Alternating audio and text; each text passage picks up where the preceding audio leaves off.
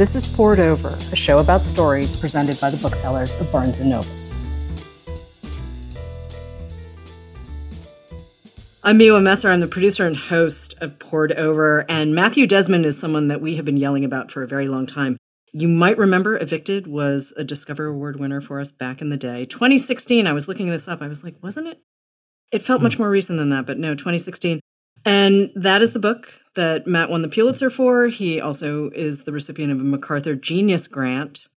So there's a lot happening here. The new book, which is spectacular, it is tiny and it is fierce and it is everything we need right now in this moment in America. It's called Poverty by America. And I am delighted to see you in the studio, my studio. Yeah, so good to be here. It's such an honor to be in conversation with you, in conversation with folks that love and live by books and ideas. You know, Barnes & Noble was such an ally to Evicted and helped get that book into so many hands. And so it's just great to see you again. Great to be in conversation with you as always. Well, I'm always smarter, too, after I talk to you, even when it's like, you know, these fast publisher lunches that sometimes happen. I'm like, I'm officially smarter after talking to this. And that was even before Evicted came out. You also run the Eviction Lab at Princeton University, as well as teaching and everything else. So how did you even have the time to write Poverty by America? I know you're always thinking about this stuff, but thinking about it and putting it on paper are two different things. Yeah, I mean, I was convicted. You know, I was convicted. I felt that for my adult life, I've been studying poverty. And I've, you know, lived in poor neighborhoods. I've spent time with union reps and organizers and poured over statistical reports.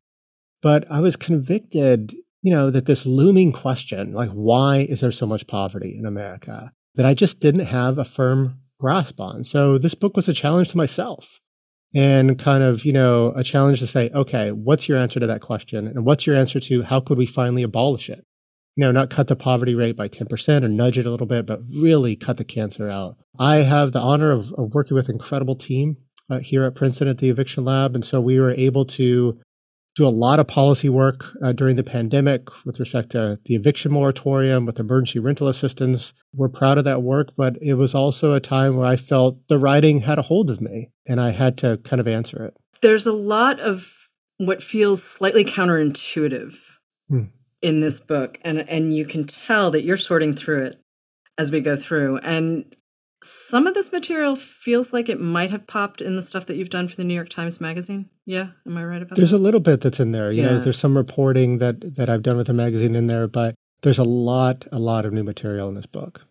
At one point, you're talking about how we can't assume that people are dependent on something like welfare, that in fact, there's much more avoidance of being part of that particular system. And I think there are still a lot of folks out in the world who think, oh, well, I mean, because they've been told this. They've been told this for years and years and years, that people somehow aspire to be on assistance, when in fact, the reality is completely the opposite. Yeah, let's break it down. And so I think that, you know, we still hear a lot about welfare dependence today. And, you know, when welfare dependency was, you know, huge in the public debate in the 80s and 90s, a lot of researchers dug into the data to see if they could find evidence for it. And they just really didn't. You know, there were some folks that stayed on welfare for years and years, but most people used it when, you know, they were between jobs, after they got a divorce. So it wasn't a trap as much as something to get folks through a really hard time. But we continue to hear about it today. I mean, remember the pandemic, you know, when everyone, well, not everyone, I'm going to say, you know, a lot of people in Congress, and especially on the Republican side, were harping that, you know, the external unemployment benefits were keeping people home. And, you know, frankly, it kind of made sense. You know, we're, you know, paying folks to not go to work, but it just wasn't true. You know, when in the summer of 2021, 25 states ended some or all of the emergency benefits. Did those states suddenly see their job numbers fly up? They didn't, actually. So by the end of the summer, the employment rates in those states, the states that had ended the benefits, were the same as the employment numbers in the states that hadn't. So this really raises the question, why is this such a cliche that we hear over and over? Because I don't think we believe it in our heart of hearts. I do think it's a way that we have been taught, like you said, a cliche or something that organizes our thought. But you're right. And, to dig into the data, the bigger problem is welfare avoidance. The fact that so many low-income families are not taking advantage of aid that's available to them. So let's talk numbers just real quick. Most elderly folks that could receive food stamps do not claim them. About 1 in 5 workers that could receive the Earned Income Tax Credit, which is a big bump once a year for low-income workers, especially parents. 1 in 5 of those workers just pass on the Earned Income Tax Credit. And if you add that up with folks that pass on Social Security income and food stamps and unemployment insurance when they're between jobs, you learn that every year, low-income folks are passing on over $140 billion with a B, right, dollars every year. This is not a picture of welfare dependence. This is a picture of something else. Part of why I wanted to open with the whole avoidance versus dependence schism, because that's essentially what it is the fact that we have made so much progress, material progress, as you refer to it early in the book, houses, cars, cell phones. I mean, cell phones are the best example possible. Right. I mean, quite a number of us walk around with supercomputers in our pockets. Right. And now we're in a place, though, where we're making huge advances as a society and a culture in many ways, and yet poverty is not dropping. That's right. So I think there's a few things we could jump off from that point. One is some people say, well, gosh, look at all these poor folks that have cell phones. Look at all these poor folks that have televisions. Does that mean they're not poor? But you can't eat a cell phone. You can't trade a television in for a living wage or health insurance. And in fact, like as the price of things like toasters and blenders and cell phones have decreased, the price of life's most necessary necessities like fuel and rent have increased. And so it isn't the case that just because folks can be well clothed or have access to a cell phone, which today is just like essential to find like jobs, housing, and romantic partners, that doesn't mean those folks aren't really struggling. So I think that's one point. And then another point that you raise, right, is like, look at all the advances we made in the last 50 years. Look at the way that culture and medicine and technology and science have advanced since the Beatles broke up, since we were involved in Vietnam. But the poverty rate has been incredibly, stubbornly persistent. And I think it's rather shameful for the richest country in the history of the world. One of the things I was thinking about as I read the new book was a lot of what I learned in Evicted. And it's simple things like it's really hard to keep your kitchen sink clean when you're broke and your landlord's not fixing something like standing water in your, like, that's not anything I've ever had to experience. It goes back to this idea that there are two Americas, right? Like at any given moment, any of us is living in there are two banking systems, there are two housing systems, there are two educational, there's right. They are not equal right. in any way, shape, or form. And I think one of the biggest points that you make in this new book is that this system, as broken as it is, as terrible as it is, does benefit some of us. Yeah, it benefits quite a lot of us. And I think that many of us now are familiar with the Tale of Two Cities, or the inequality debate has really permeated the American consciousness. But it's not just that some of us have more than others. It's having more than others gives us the impression that the society is working because it's working really well for us. If you're a homeowner in America, that's usually a really good deal. You know, you get a big tax break, your mortgage doesn't go up every year, that can increase your wealth. But for a third of the country who are renters, it's incredibly unstable, and their life is full of uncertainty and eviction and homelessness often. And I think that the book really tries to make this move, which is, there is so much poverty in America, not in spite of our wealth, but because of it, and really tries to make the argument that inequality isn't just about me having more than you, it's about my gains actually coming at your losses. And what does that mean for solving poverty in America? And then it really tries to lay out the ways that we rely and benefit on exploitation in the labor market, in the housing market, and the financial market. I mean, the financial market is insane. I mean, every day there's like $61 $1 million pulled out of the pockets of low-income families in terms of overdraft fees or payday loan fees. And like, you know, when James Baldwin remarked that it's so expensive to be poor, there's no, it's like, how could he even imagine what we've become on that score? So how do I benefit from that? Well, I get a free checking account, right? And maybe if I'm invested in one of these big banks, you know, my investment portfolio looks good.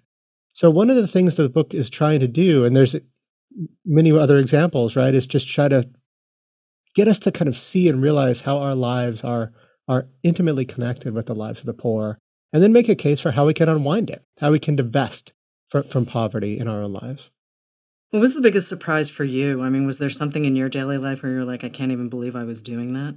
That stuff comes up a lot, I think. And I think that it does raise questions about, are we doing enough with respect to how we shop, how our savings account? Should we turn to that? And so I think that those are wonderfully motivating questions for me. I also think I just learned a ton researching this book. I mean, one of the things that blew me away was studying the American welfare state, right? And so for me, the American welfare state means things like food stamps, like housing assistance, but it also means things like a 529 plan. And it means things like a mortgage interest deduction. You know, every year we spend about $150 billion on homeowner subsidies and about $50 billion on direct housing assistance to the needy.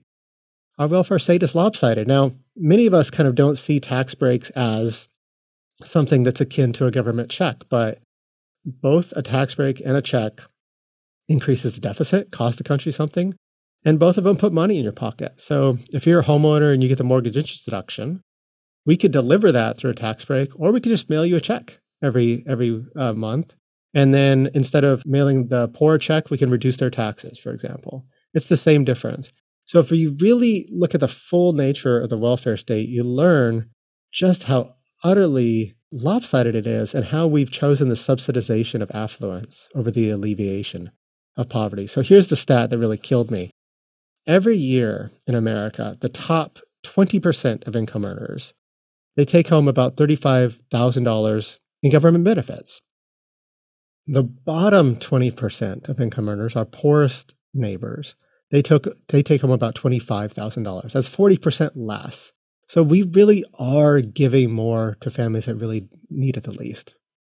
You know, going back to what you said about Baldwin, right, and that it's so expensive to be poor, I think one of the points that you make that really surprised me, not in what you said, but because I needed to see it in print in front of me, is the fact that poverty is more about a lack of choices than it is about people making not great. Like, you just don't have options. Right. And again, it goes back to the three things you were talking about: financial, you know, educational, social housing, all of it. But how do we start to address this? I mean, you've laid it out a little bit up to this point in this conversation, but how do we even start to give people more choice? Because choice is a word that folks love to latch on to, and it means a lot of different things to a lot of different people. I think just adapting that perspective is fundamental to how we get out of this mess. So that does mean that we don't just want more policies or deeper investments. We want different policies. We want policies that stop accommodating poverty. We need moves that disrupt poverty, that really cut it at its root. And so, you know, exploitation is a pretty charged word, but it just basically means, you know, when you're over a barrel, you know, people have you at their mercy. And so the antidote for exploitation is choice. If we expand the choice for all Americans, I think that really thwarts exploitative ways. So let's just take housing, for example. So, you know, if you're a low-income family, you basically have one choice when it comes to housing. You know, you have to live in the private rental market. And if you're below the poverty line, chances are you're spending at least 50% of your income on housing costs. You know, the lines for public housing today are not counted in years, they're counted in decades. Right. We just don't have enough of that investment to go around. And then low-income families are also shut out of the mortgage market, not because they can't afford mortgages. And so One of the folks I write about in the book is Lakia Higsby, mm-hmm. who was, you know, living in a four-bedroom home in Cleveland. She was paying $950 a month yep. in rent. But if Lakia bought that home under conventional mortgage standards, she'd be paying like $570 a month mm-hmm. in rent. Mm-hmm. That's like $4,500 a year more in her pocket. Significant. Right. Why isn't that option available? It's because banks and lending institutions really aren't interested in funding the kind of homes that Lakia and low-income families could afford. And it's because you could just make a lot more money, you know, with a mortgage mm-hmm. for $1 million than a mortgage for $75,000, for example. There's plenty of those homes to go around. You know, last year, 27% of homes in America that were sold for less than $100,000, but only 23% of those were financed with a mortgage. This is one way we can increase the choice for families like Lakia. We could say, let's make it attractive for banks to finance small dollar mortgages so more and more working families can actually have a home that they own. So this is just one of like several ideas that can come out of this choice framework. Choice framework in the labor market doesn't mean we just need to kind of start adding on like these wage bonuses like we do now with the earned income tax credit. It mm-hmm. also means we need to invest in worker power. We need to make labor organizing easy. We need to establish a minimum wage that is automatic and mm-hmm. doesn't just happen when Congress kind of gets around to it every decade or so, which is just unthinkable. And so I think that, you know, empowering the poor and expanding their choice is a fundamental requirement for ending poverty in America. Because we spend quite a lot of time, and I say we as a culture and a society, because I think people slip into this very easily. We spend a lot of time policing the poor and decisions that get made simply because you don't have a lot of options. And it's one of those things where disruption was an interesting word choice, I thought, when I came across it in Poverty by America. Disruption, you know, is a word that's been so co-opted by Silicon Valley, and not necessarily always for things that need to be disrupted.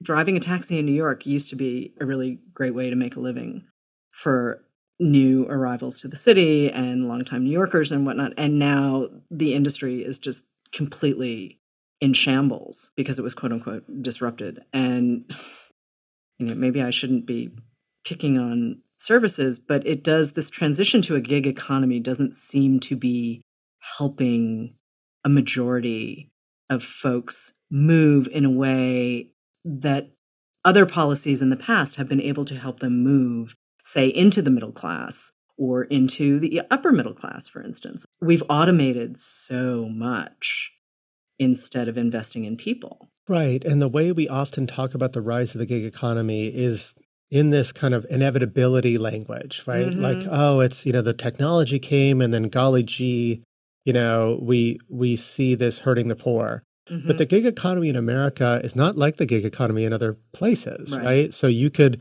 have heavier regulations on ride-sharing apps. You could mm-hmm. make sure that people in the gig economy are protected under labor laws or minimum wage laws, which they currently aren't in the United States. So this like language of inevitability and automation mm-hmm. and the forward march of capitalism or progress, these are policy decisions. Mm-hmm. One of my favorite historical examples is the tractor, you know, and we have this kind of vision in our head that the tractor was disruptive technology. The tractor of the Grapes of Wrath was the thing that put all these sharecroppers out of business, but it wasn't. It was like the tractor came along during a time where we closed our borders to immigration flows. Right. So there was this massive labor shortage in the fields, and that's when the tractor started putting folks out of business. So it wasn't just the technology was disruptive. There was a policy decision. The United States closed its borders, and that's where the pain really came. So things that we talk about that are often talked about like innocently or like a byproduct of history, like deindustrialization or mm-hmm. automation, these are things that we've decided to do, moral decisions we've decided as a country. Yeah, you talk about our morally fraught systems. I mean, one of the things I appreciate about reading you is that even though I know that brain is working 24/7 to parse every word, you know how to write and you know how to tell a story. And I'm not a policy wonk, I'm a bookseller. And yet I cannot put your books down because you know how to structure sentences, you know how to tell a story. I want to slip away from policy for just a second, though, and talk about Matt Desmond as the writer, because clearly you put a lot of thought into all of this.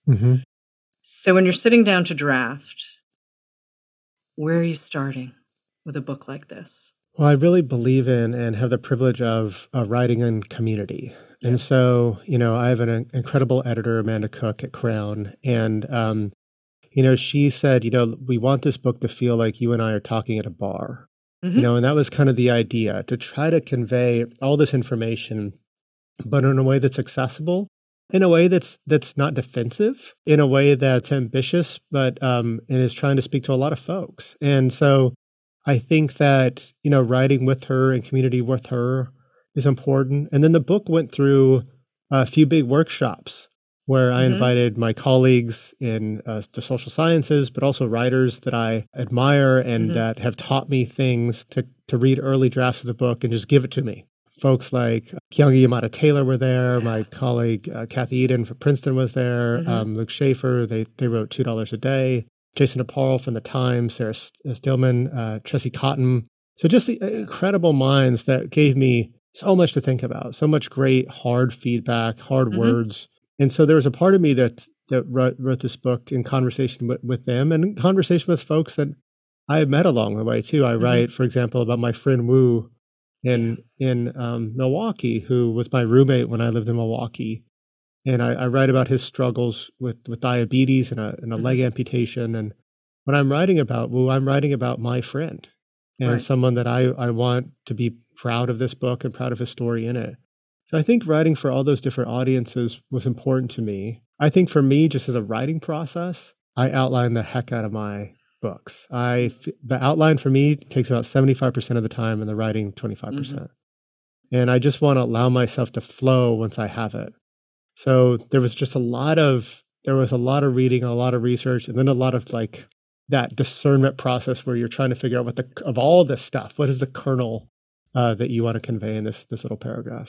I also have to say, since we're talking about writing a little bit, like the part where I struggle with is this kind of more essayistic part where you're kind of outside of the facts, you know, and you go beyond it. And I think that's a part of, I wanted the book to have a moral force. I'm a preacher's kid and I wanted, you know, there's some parts of the book where it's me as a social scientist, but there's other parts where it's me as a preacher, I guess, or someone that's trying to make an argument on moral grounds. And I think for me, I'm much more comfortable in the terrain of, I saw this, here's what I saw, or this is what the data showed, than in the terrain of, should we do this? But I think the book really pushed me to exercise that muscle. Yeah, I've seen you do events on stage in our stores. And I'm just thinking back to a moment, there was an event in New York, and you were asked a very pointed question by someone who clearly owns property and rents it out in New York. And you just closed your eyes, and this wall of statistics, very politely, but you did that thing, and I was watching the person's response because I can do these things. And it was fascinating. It was really fascinating to see the exchange. And it was just simply, it was data. And that is exactly what that person had asked you for, was show us the proof. And all of a sudden that supercomputer went. It was great. I remember that. I remember that exchange. And I love those exchanges, you know. Yeah. I learned so much from those exchanges. I really learn when audience members push me and challenge me and criticize me. But I do think part of my job is to be an ambassador for the social sciences, to really say, you know, we don't need to do guesswork on this kind of thing. You know, the last two lines of the book, right, are like, we don't need to outsmart this problem. We need to out-hate it. And I think that part of that, I hope I earn those sentences by saying, you know, this is what we really know works and what we know doesn't work. And so things like welfare dependency, that's actually an empirical question. We can get to the bottom of that. We can get to the bottom of, if you increase the minimum wage, do people lose their jobs? We can get to the bottom of that. And so I think that there is you know, at the end of the day, there is a part of me that just loves and feels part of the tribe of social scientists trying to bring data to bear on the morally urgent questions of our day. And I love the idea that we're framing this as morally urgent. I think so much of the conversation has been co-opted by folks who have decided that they are the only arbiters of morality. And I think all of this is urgent. All of this is pressing. Time is speeding up. And change has sped up quite a lot too. And we've got to figure this out. I mean, climate change is also a form of economic injustice for a lot of communities. And we're not connecting the dots as quickly as perhaps we could be, especially when you think about how fast information flows now in a way that it didn't previously. So the idea that we can lean into this data, I think, is hugely important, but you always have the human piece too. I think that's so crucial. I also think, like, you know, you spoke about a moment, and I feel like we are as a country in a moment that is really pregnant with potential when it comes to economic justice. I feel like that old Gramsci line where the old is dying and the new hasn't yet been born is just so relevant to this moment right now. Most Democrats and most Republicans believe that poverty is a result of unfair circumstances.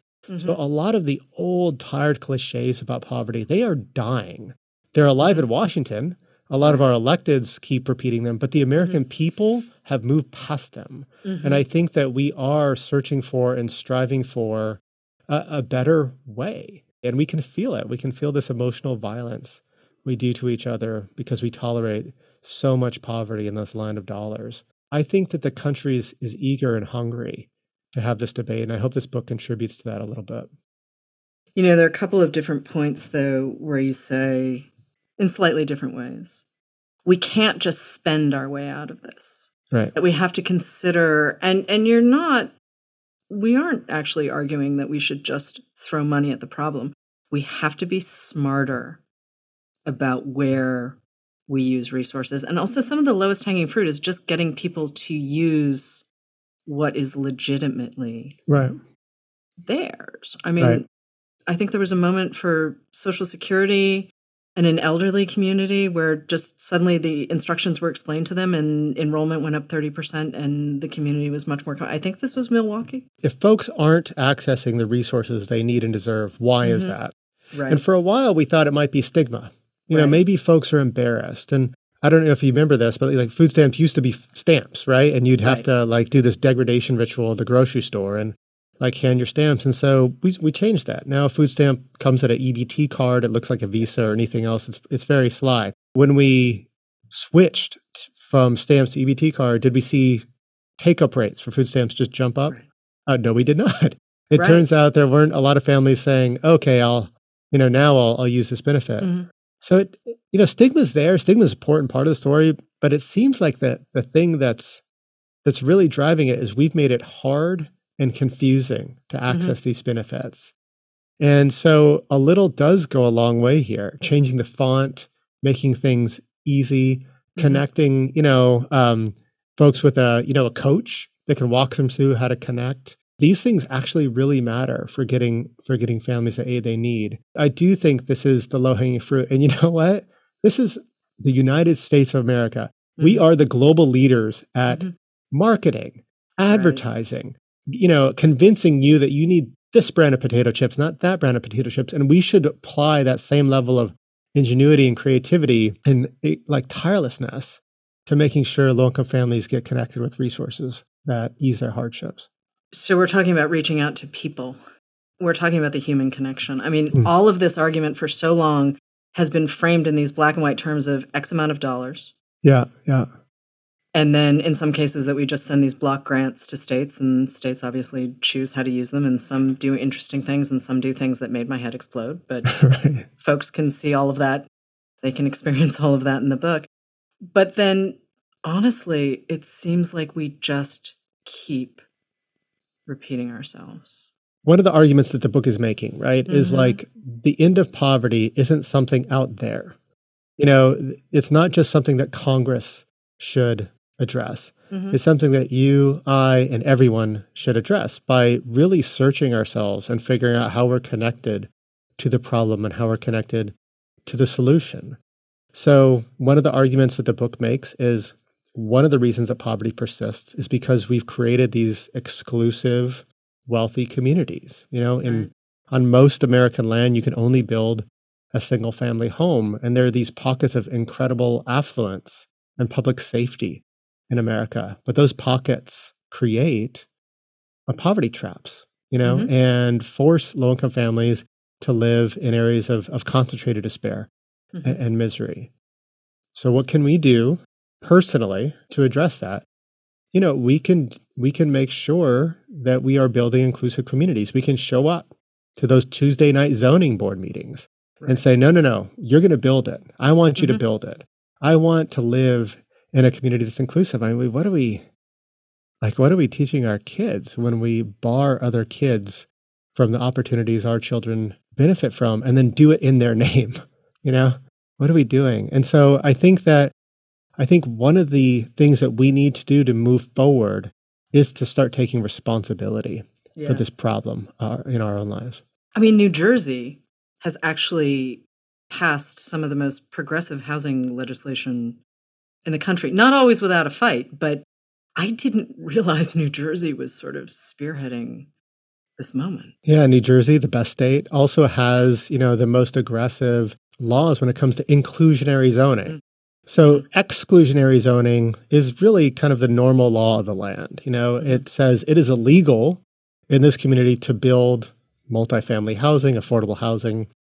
Inclusionary zone is the opposite. You know, it says it's illegal not to. Well, New Jersey has a statute called the Mount Laurel Statute. It goes back to a Supreme Court case yep. in the state where it requires every jurisdiction to do its fair share of affordable housing, and that fair share being like a calculation based on how many people live here, how many jobs are here.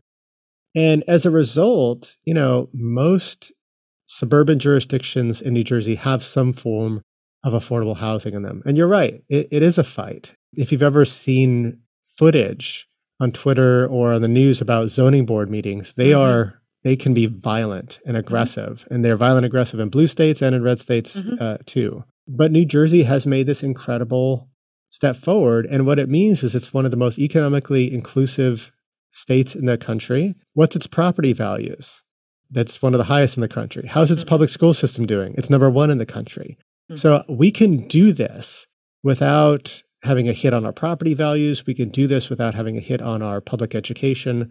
But we do need to stop embracing segregationist tendencies. And the excuses that a lot of us make to uphold segregation in our communities, they're the same that, you know, folks made in the 60s and the 50s and the 40s. So I do think we need to stand up and say this ends with us. It's a point that you make where you're asking if we're accepting broken systems and we're, you know, accepting how we live now simply because it's easy, because some of us are still comfortable. I mean, you are asking very hard questions, I think, that some people are not going to want to answer. Others might be surprised by their own answers, and other people might just be nodding along going, uh-huh, yeah, of course, of course. Did you walk in with those questions? Did you walk in saying, are we just accepting this because it's easy, or, you know, we believe we deserve an upper-class welfare state, or are these the questions that hit you as you were working on the new book? Right. I was open to a lot of possibilities, and mm-hmm. I kind of went where the argument led me. And, you know, on the one hand, I feel like this is a true story that had to be told. You know, and some people will wrestle with the story. Some people will debate it, pick at it. Some people will just sit with the implications of it. Whatever your reaction to it, I feel like we had to have a story about the reason we are so poor as a rich country, the reason that mm-hmm. a third of us live under $50,000 a year, the reason that like 1 in 9 of us can't afford basic necessities. Like if the mm-hmm. poor founded a country in America, that country would be like Australia. You know, like we have so much more poverty than other right. rich nations. And the reason is because some lives are made small so others may grow. What people do with that fact, I think, is up to them. And I think some people will sit with it, struggle with it. I think some people might be motivated to join all these amazing, incredible, energetic anti-poverty movements. And some folks might take other steps forward. But I think mm-hmm. that it is true that like getting a fat tax break is frankly great, right? Mm-hmm. It's nice to have if you mm-hmm. can get it. If you can afford to squirrel away money so you're like in a 529 mm-hmm. plan mm-hmm. so your kid can go to college, that's frankly nice, right? And I think that we just have to confront that and look yeah. at that. And I think the book is at once asking us to consider scaling back a little bit so that more of us mm-hmm. can enjoy the bounty and the abundance in this country. But it also makes a case that inclusion of the poor into the union is to the benefit of the union as a whole. Right. And I think that clearly ending poverty would be a life-altering, it's hard to put into words what this would mean for the mm-hmm. thousands and millions of parents and workers and children below the poverty line. But all of us are drugged down by poverty in our midst. All of us have to confront poverty on our way to work, in our worries about our children, you know, in our threats about, am I one divorce or one car accident away mm-hmm. from falling all the way down? And so I think an America that is prosperous without poverty would just carry a different kind of freedom. A lot of us don't have access to, because the freedom that we kind of enjoy, if we're privileged enough to it, is kind of a rich person's freedom, you know, the freedom to barricade ourselves. And I think a freedom of shared prosperity and abundance, I want to live in that country, you know? And so I do think that there's an argument about sacrifice, but mm-hmm. that sacrifice isn't coming with just that. Look, I mean, this is the price of our restored humanity, in a way. Yeah, you have a really great line. Our vulnerability to exploitation grows as our liberty shrinks. And it's true. I think we all sort of end up in a corner in a lot of ways, the way the system is designed now. What does an investment in ending poverty look like? I mean, we've talked about the low-hanging fruit. We've talked about the human element. And I'm not asking for, you know, a pure policy statement or anything like that, but where do we start? Because that seems to be a big sticking point for a lot of us is, oh, the problem is so overwhelming. It's so massive. Where do we even begin? And I don't think that's necessarily the way to approach it. I think the problem is enormous and mm-hmm. hard and completely mm-hmm. within our power. One of the things that I did in the book, and is just to calculate really roughly, just a rough calculus of if you lifted everyone below the poverty line to the poverty line. You know, some people are $100 below the poverty line. Some people mm-hmm. are thousands and thousands of dollars below the mm-hmm. poverty line. If you just added all that up and you lifted everyone to the line, mm-hmm. How much would that cost us? So that would cost us $177 billion a mm-hmm. year on top of what we're already spending. Rough calculation, right. Super rough, right. But it's a good place to start, because that number, although sounds enormous and in a way is enormous, that's less than 1% of our GDP. Right. You know, by some estimates, we throw away more in food every year than yep. that amount. So how would we get that money? And the book suggests that we should start with the cheaters. You know, a study published recently suggested that at the top 1% of our taxpayers just paid the taxes they owed, mm-hmm. not paid more taxes, not had an increased rate. Just under the current regime, paid what they owed, mm-hmm. that would raise about $175 billion a year. We could just about fill the poverty gap mm-hmm. yep. if the richest among us just paid what they owed. So on the one hand, yeah, there are challenges.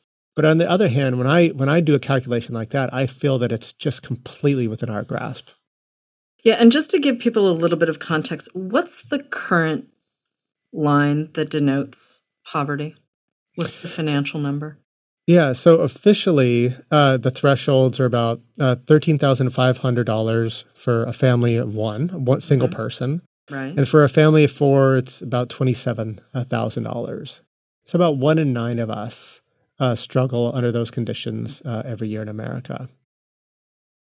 One of the folks we meet in the new book too, and I feel like maybe I've been sitting with a lot of your work for the last couple of weeks. He might also be in one of the Times Magazine pieces, but he's a fast food worker in San Jose, and he had 3 jobs at one point. And his little brother said to him, how much do I have to pay you an hour so right. that you cannot go to work and you can stay with me for a minute? Right. The mayor of San Jose raised the minimum wage, and he was able to scale back the amount of hours he was working. And he just said to you, my life is so much better. I feel a little safer. Yeah. And I feel like I can participate. Yeah. And that, I mean, you can't dismiss the story like that. You just can't. There's right. too much there. And that's one man.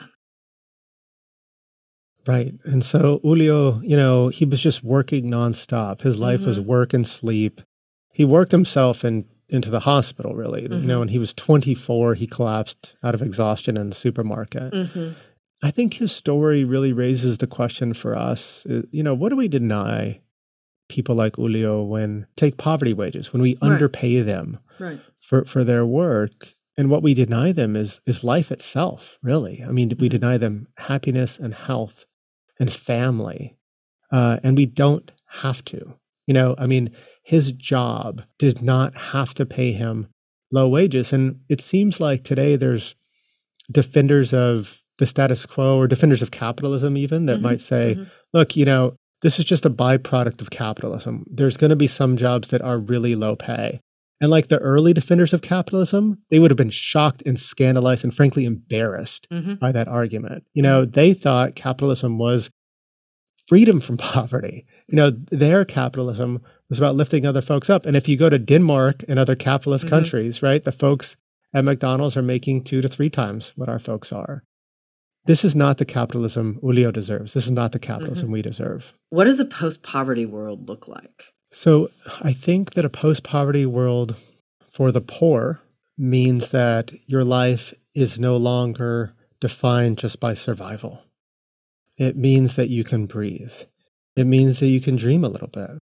It means that your kids are confronting safer streets because a country that shares its wealth is a safer country. It means that the scientists and the poets and the artists and the diplomats that we currently deny and waste and lose because we tolerate so much of their poverty, become diplomats and scientists and inventors.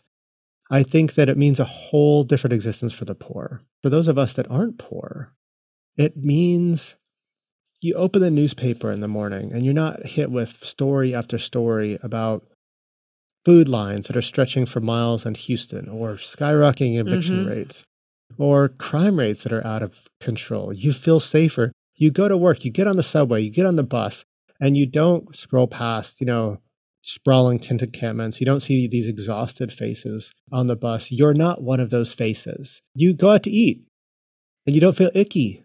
If you're a parent, you don't worry about your kid's future. You know, some kids might have a lot more than others, but they're not going to hit this deep bottom layer that we currently tolerate. So I think it's a freer country.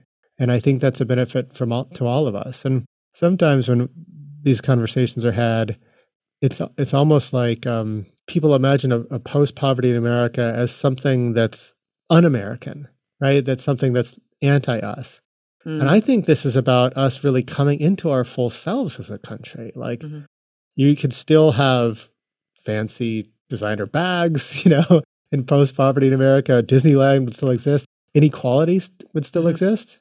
You know, but I think that it would be a country that is just a lot more free.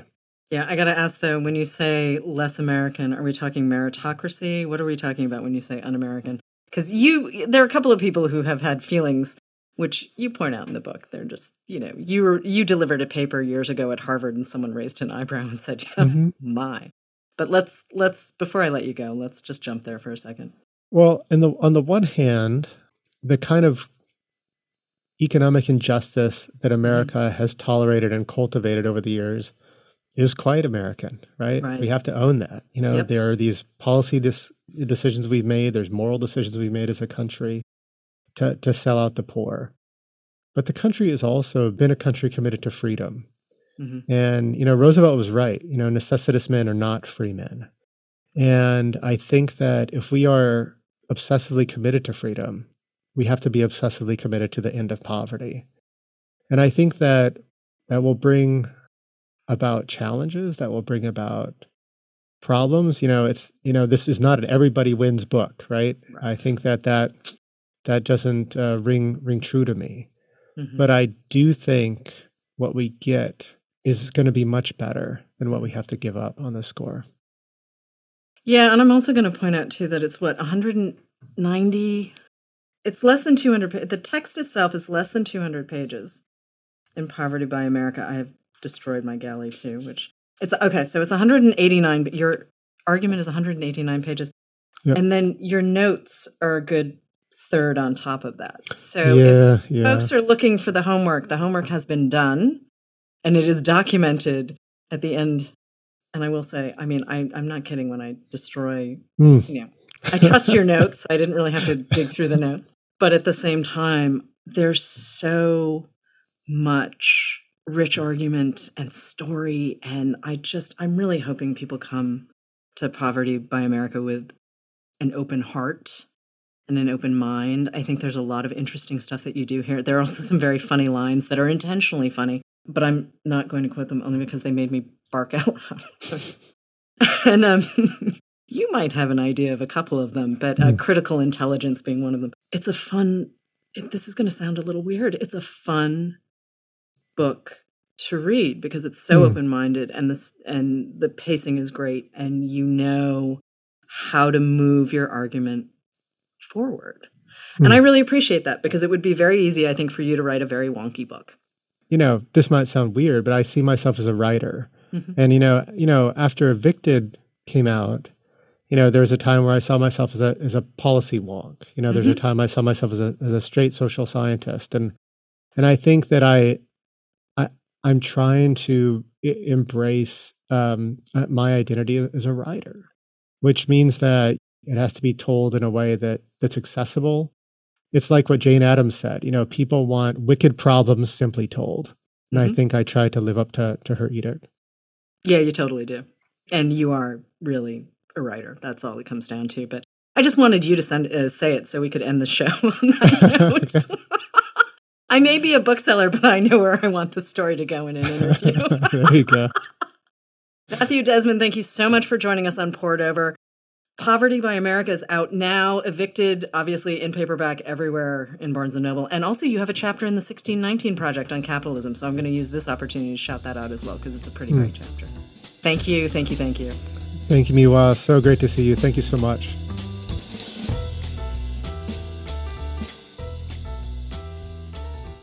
Hello, readers. It's time for another TBR Top Off. We're going to recommend a couple of great books to pick up when you stop in for your copy of Poverty by America by Matthew Desmond. I'm Mark at my Barnes & Noble store in Cincinnati, Ohio, and I've got two fantastic booksellers who will recommend books today. Madison, Jamie, take it away. Hi, I'm Madison, coming to you from Los Angeles. You can follow my store at BN Events Grove. And today, when I was thinking of a book to recommend for Poverty by America, I chose The Glass Castle by Jeanette Walls.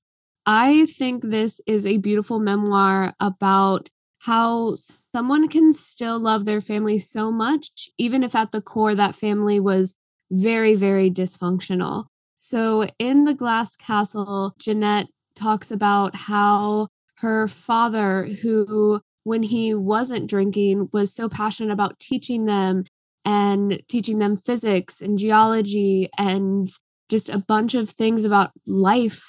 Like, he was so there and in the moment, but then when he was drinking, he was so dishonest and kind of destructive. And then you look at their mother, who was more of a free spirit. She didn't really have any desire to have her main focus be the family. So you just get to read how Jeanette grew up this way, how she kind of had to fend for herself in this living situation. What I love about this book is that the way she writes it kind of changes. So when you're with her as a little girl, you kind of see this family through kind of rose-tinted glasses almost. And then as the book progresses, you kind of see more about how she started to see the reality of her situation, which I think is such a magnetic and magical way to tell the story. Because if you think back to your own childhood to now, you realize things as a grown-up that you're oh, maybe this wasn't exactly normal or okay to be raised that way, but it's how I was, and you kind of just have to sometimes accept that. So for me, I think this is a very powerful novel, especially as someone who grew up in a divorced family. And I think, unfortunately, that's kind of more of a normal thing now in America, is being raised by two parents and those parents being in a separate household. So kind of that dysfunctionality I see in this book kind of resonates with me personally, which is why I think it can resonate with a lot of people. And I think she's such a powerful storyteller. We can all agree her parents were kind of awful. They were awful, but she still has, you can tell in her writing, she still loves them. They're her parents. So even though they were awful, how she grew up was not rainbows and butterflies, like she still loves her family. And I think that's really important. And it comes across in this novel, which is why I wanted to recommend this book, because I think it pairs well just to see kind of like dysfunctional units. And you still see like children coming out on top of that. So like, even if you have a background or you grew up in a home that was kind of more maybe what people would categorize as this dysfunctional, like there's still so much hope that you can grow from it and kind of like not necessarily grow out of it, but as a person, you grow from these experiences and you can come out as a wonderful, beautiful human. So that was The Glass Castle by Jeanette Walls.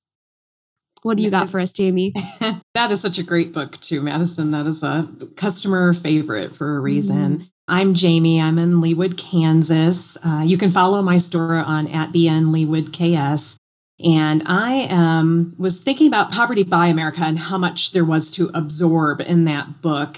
And of course, I think the really heartbreaking parts, kind of speaking to your choice, Madison, are about how our systems fail these families and fail to provide meaningful assistance to poor people. Unfortunately, there are a lot of stories to choose from, right? So I'm just going to reach back a couple of years and recommend Andrea Elliott's Pulitzer Prize-winning book, Invisible Child: Poverty, Survival, and Hope in an American City. It follows 8 years in the life of a young girl, Dasani Coates is her name, who's living in poverty in New York City with her parents and her 7 siblings. This is also a tough read. Dasani's parents are raising their family like right on the edge. They struggle with drug addiction, with homelessness, and raise their 8 children with income from a mix of crime and public assistance. And Dasani is this kind and curious and imaginative girl who loves her family and who feels a huge responsibility for her younger siblings. So when she's able to attend boarding school as part of a special program, it becomes clear that she's going to carry the weight of this family around with her forever. And some of the most frustrating moments in this really, really well-researched story come when the family is trying to get help. The systems seem designed to fail them. They have to navigate all of these crazy regulations, and no one seems able to really help them within those structures. So, for example, if the children are split up and placed into foster care, then the government will spend about $30,000 a month on their care. But if they stay solely in the custody of their father when their mother loses custody, he can't even get any approval for food stamps because they're technically in his wife's name. And so he can't feed his children because of these seemingly arbitrary rules.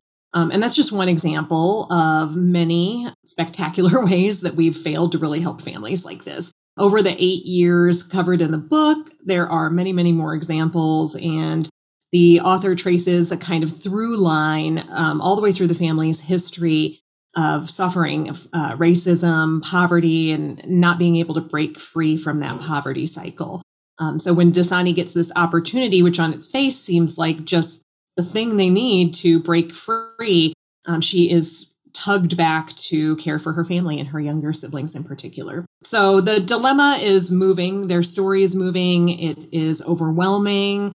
At turns, I think it's tender and infuriating, and it just takes these broken systems that you read about in the Matthew Desmond book and puts a face on them, a lot like The Glass Castle.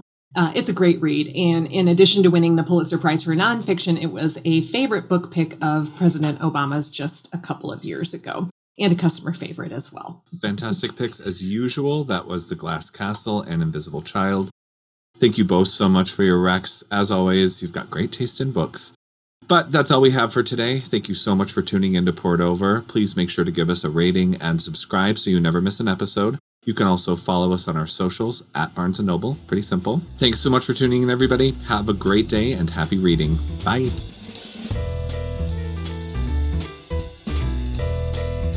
Thank you for listening. Poured Over is a Barnes & Noble production. To help other readers find us, please rate and review the show wherever you listen to podcasts.